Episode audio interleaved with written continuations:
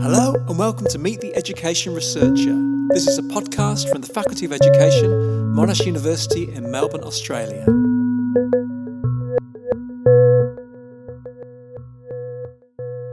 Hello and welcome back. Today we're talking about education policy and the ways in which numbers, data and digital technologies are increasingly shaping how our education systems are governed and how really important education decisions are being made. To do this, I sat down for a chat with Professor Sam Seller from the University of South Australia. Sam is well known for his work around the O E C D PISA tests and other standardised testing such as Australia's NAPLAN assessments, but he's also well known for his recent work on algorithms, artificial intelligence and what he and colleagues are calling synthetic governance of education. Before working through these different developments, I started by asking Sam to reflect on the key themes and issues and concerns that he sets out to address in his work.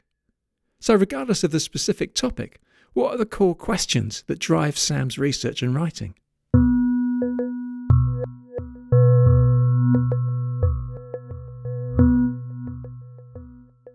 I think the thing that drives me is an interest in opening up new perspectives on education and society. So across my work, I've taken um, a range of different um, perspectives on different empirical issues in education, from pedagogy to aspirations to datification and digital platforms more recently. But I think it's that philosophical interest that really underpins all of my work. I don't get to read as much now as I would like to, but reading's always been central for me, and I've always been excited by the possibility that the next book or article that I read could change the way that I see things. And so I think it's that desire to find a new angle on issues or problems by working with new concepts that's a common thread. And I think there are also probably three problematics that animate all of my work as well.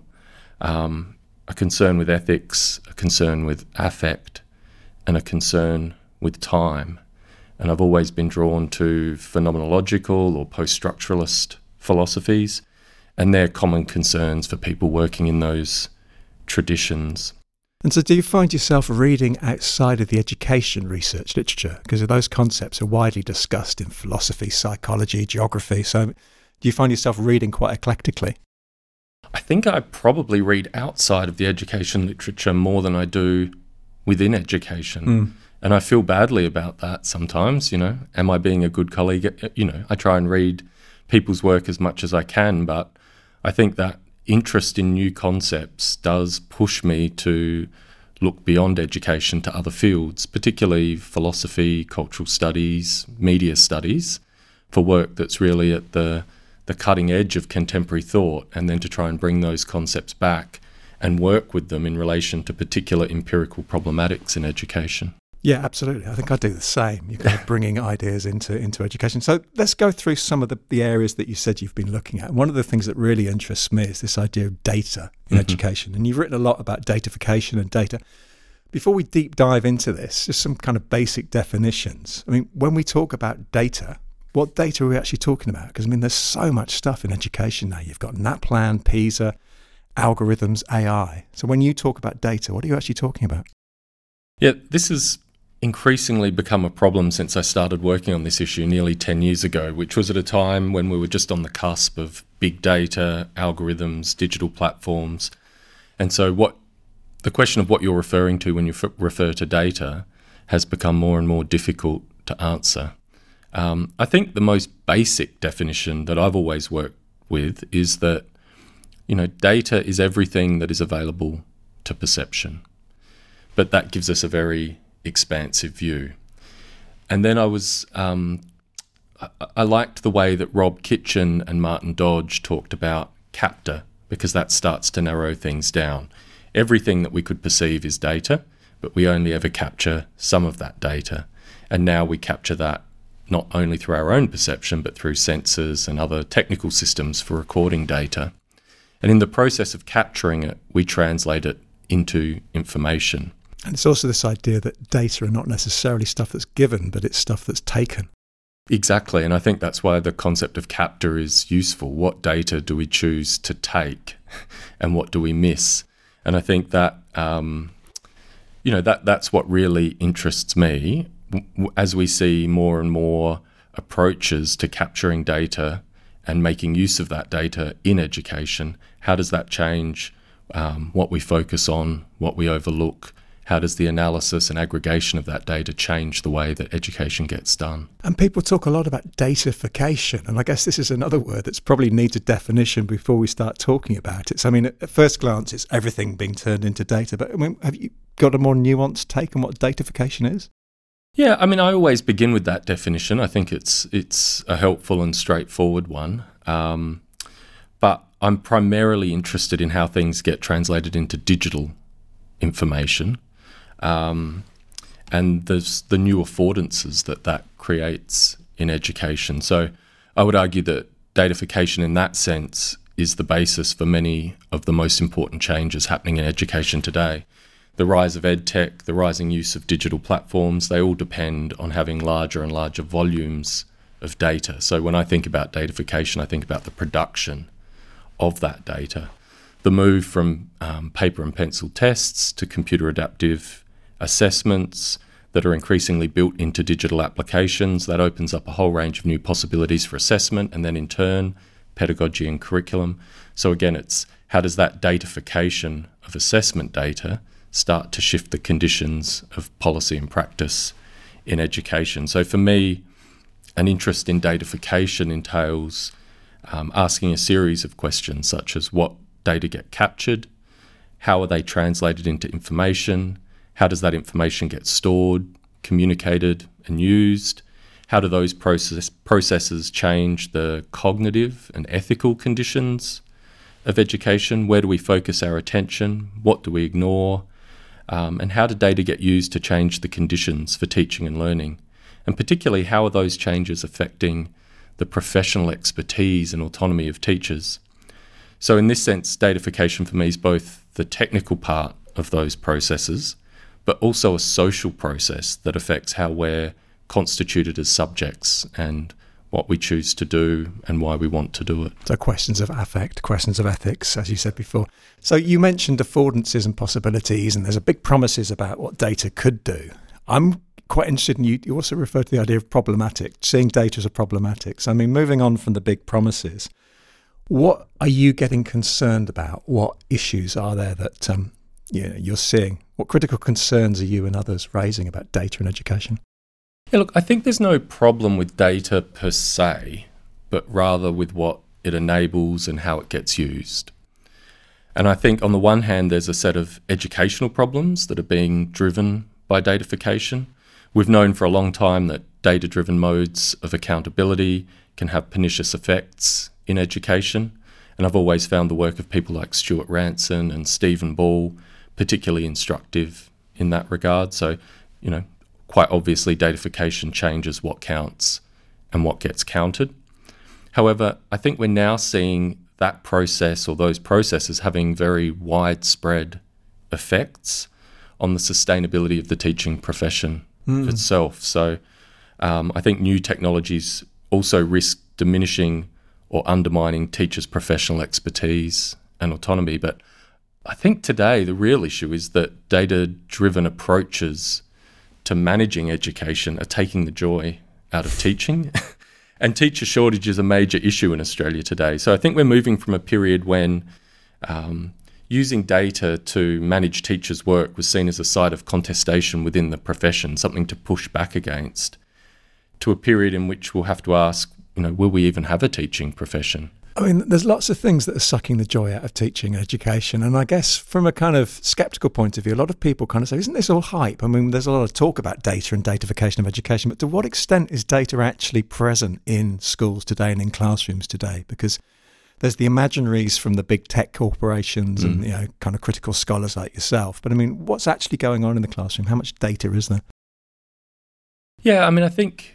The hype, the hype is real, um, and I think a lot of the promises that are made are very deliberate market-making strategies that are designed to create um, the opportunities that edtech and other actors want to have in education. And I think there's um, most definitely a disconnect between that hype and the reality in schools and universities. So in um, one of my current projects with Janja Komjenovic, at Lancaster University, we're looking at digital platforms in higher education. We've been talking to investors, edtech companies, people in universities, and one of the things that's really surprised me is no one really has a good answer to the question of, you know, what's a new digital platform or educational technology that's truly disruptive or transformative and shows real promise. I think people are really grasping after that. Um, and so I think we're not seeing the extent of digitalisation in education that is being talked about. Mm.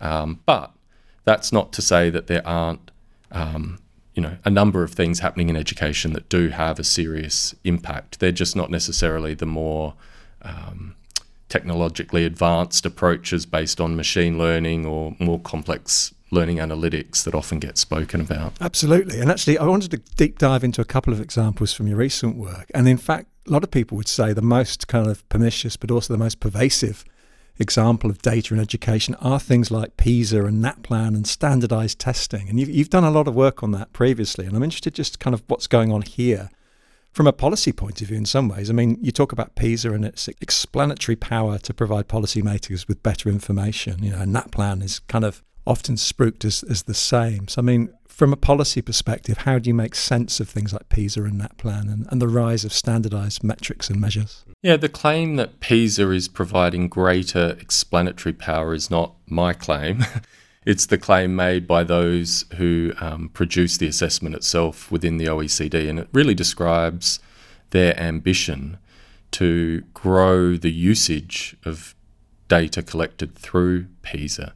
And what we've seen with PISA is its initial success back in two thousand, um, and since then a proliferation of the brand, really. PISA for schools, PISA for five-year-olds, PISA for adults, or P I A A C, and this is all an attempt to build on that initial success. And, th- and that success, I think, was really founded on what often gets referred to as a PISA shock, the way in which the publication of that data changed the way that policymakers thought about the quality of their system.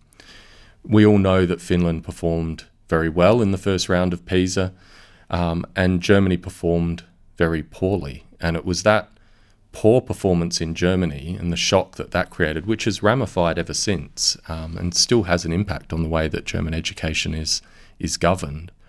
It was that ability to change the perception of policymakers that really gave PISA its power, and I think the O E C D and others have tried to kind of build on that ever since to continue to have that impact. So that's really a kind of cognitive governance. Um, and I think in many ways what attracts me to that phenomenon is my interest in, you know, how, how do perceptions get changed? How do people think differently about education problematics? PISA is clearly a very good example of um, a data-driven technology that has had that impact on how we think about education problems. And coming back to your interest in affect, I mean, how people feel about the education and the atmospheres around education on a national level, you can see how P- PISA's impacted there. But I mean, for a teacher who might say, what's PISA got to do with me? It's something that's happening a million miles away. You know, how do you think PISA is actually impacting in the classroom? Um, in highly mediated ways. I mean, you're absolutely right. Some teachers know what PISA is. They'll have had students that have sat for the assessment in their schools, but it doesn't have a direct impact on teachers' work. But it does have a significant impact on systems. I, I think PISA is not high impact or high stakes for teachers, students, families, but it is for education ministers. And so it shapes the way that um, policy gets done at a high level within nations, and that then feeds down and does have an impact on teachers' work. And we can point to examples where, um, you know, the curriculum that gets delivered in the classroom, um, I'm thinking of Japan here, has changed as a result of the PISA assessment. So um, I have spent quite a lot of time in recent years trying to work with teachers to help them understand how something that feels quite distant and disconnected from their reality helps to shape that reality in very tangible ways. Absolutely. I remember being in a school once where they made the kids take their shoes off. And the, the rationale for this was, well, in Finland, they take their shoes off. And Finland's, you know, the best education system in the world. So, I mean, yeah, it's quite interesting how these very mundane things kind of uh, have much kind of higher level um, origins. Flipping the, flipping the script over to something that's completely high tech. I'm, I'm also really interested in your work on A I and algorithmic governance and algorithm, and this idea you talk about synthetic governance as well when you talk about A I and algorithms. So I'm interested in your recent book where you've looked at this Australian policy unit, the Centre, as you call it. I mean, so so what were the Centre doing with A I and algorithms, and, and what does this tell us about education policy in the twenty twenties? Look, the thing that really grabbed us in that project was the first visit that we made to the Centre. And we sat down with a, a group of policymakers, but also um, business intelligence um, managers who were building a new business intelligence system for the Centre that was going to scoop up all of the data available um, within that particular jurisdiction and make, you know, ostensibly enable more powerful analyses that could inform policy. I think that was the first time I ever heard someone in that context talk about A I and using A I or machine learning to inform um, education policy making, and that just jumped out at us. Um, and I think that's really the reason why we became so interested in that example. Initially, we couldn't see much use of A I mm. and or machine learning. It was embedded in the um, the cloud systems that they were building their business intelligence capabilities on, and there were some early experiments, but nothing that you would actually describe as using A I. Um, but we went back a, a year or so later, and things had moved on further. They'd employed a couple of data scientists, and we could really start to see how um, using new kinds of um, data analytics methods, experimenting with A I, was shaping the way that they were able to think about policy problems and the kind of actions that or interventions that they were able to make. And a lot of this was tied to prediction, trying to predict performance um, in a particular assessment based on future performance in order to enable teachers to make an intervention. So in terms of your interest in time then, there was a shift from kind of dealing with very kind of just just at the moment issues to thinking, when you talk about prediction then, I mean, what kind of timescapes are coming into play here with the introduction of A I? The first example that really interested us was using demographic data in this jurisdiction and combining that with the data that the school system held in order to make predictions about where schools would be needed in ten, twenty, thirty years' time, and making decisions about building or closing down schools mm. on that basis. And I found that interesting because you could already see how predictive analytics were having a very real impact on the geography of this city, for example. Um, but there are shorter timeframes as well. So another example was the use of um, assessment data in year seven to predict performance in year nine, in order to predict performance in year twelve, um, at, you know, on the exams in that in that school system, and to make earlier and earlier interventions to try and improve students' chances of being successful at the end of schooling. To what extent were kind of the policymakers pushing back on this a little bit? Because you can get this kind of science fiction trope where you can kind of give a student their, their final exam grades when they're five because you can predict how well they're going to do this. Same with predictive policing, isn't it? Mm, Arresting mm. people before they commit a crime. Was there pushback from the actual kind of human policymakers? So hang on a minute, you can't really say that someone's going to get uh, how they're going to perform at eighteen based on their their, their performance at five. What what was interesting? I mean, we the way that we um, engaged with the participants in the centre didn't really enable us to talk to the higher ups um, who were making the policy decisions. But what was interesting was there was a clear understanding of that, of the problematic nature of those analyses mm. amongst some of the people in the centre, so that it's not that they were naively trying to achieve this without recognising that education is incredibly complex. You can never hold all of the variables constant, and so these predictions are always going to be, you know, um, highly uncertain. What was also interesting is that some of the analyses that they were performing were throwing up quite interesting things that policymakers weren't listening to because they had a predetermined idea about what ought to happen. And you could see how, yes, there are risks to bringing in, say, data scientists and different ways of thinking about education into these spaces, but also possibilities too, because they were starting to think in ways that I thought might be quite worthwhile to pursue, but not getting traction with policymakers who, you know, while they might claim to be evidence-based, don't necessarily look at the evidence if they've got a different idea in mind. Yeah, absolutely. So there is a case for having a kind of more broader data imagination amongst policymakers and teachers. That's a really interesting take on it. And just before we finish talking about this, I'm, I'm, this concept of synthetic governance, I'm really interested about that. I mean, if you can just explain it a little further, and also how is it fundamentally different to previous iterations of, of education governance? What's new here? There's there's a really difficult problematic at the heart of that concept that we've tried to grapple with in our book, for example, and that is the relationship between cognition, human cognition, and what you might call machinic cognition. So on the one hand, you have to hold those two things separate for analytical purposes. I think that's important.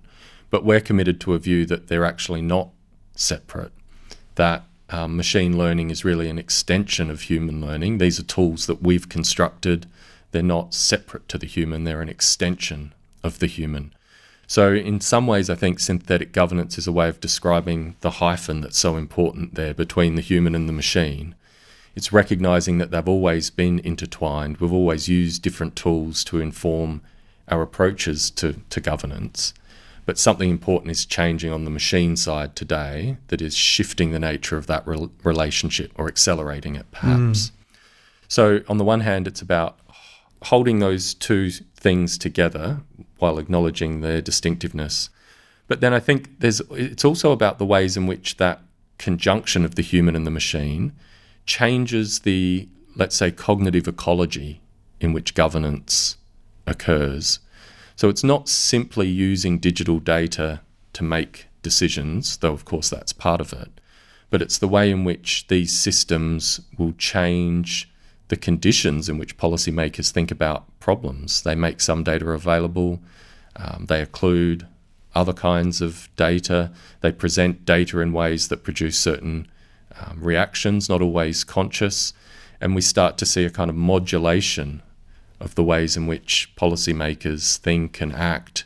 That happens in the synthesis of the human and machine, I suppose, which is what we're trying to drive at with that concept. Yeah, absolutely. And there's so many ways you can see that panning out, which I guess leads me on to my final question. You've talked about the research that you're doing at the moment around platforms and A I and algorithms. What's bubbling up? What do you think you might be looking at in the next five years? Is there anything that you're just beginning to read about and think might be interesting for, for a future project? Yeah, there is. Um, a couple of weeks ago, I read um, a short book by Francois Bonnet, After Death, which is a really accessible overview of a whole set of problematics associated with cognitive capitalism, um, attention economies, and what you might call accelerationism, the way in which new media and, and capitalism itself is kind of speeding up time.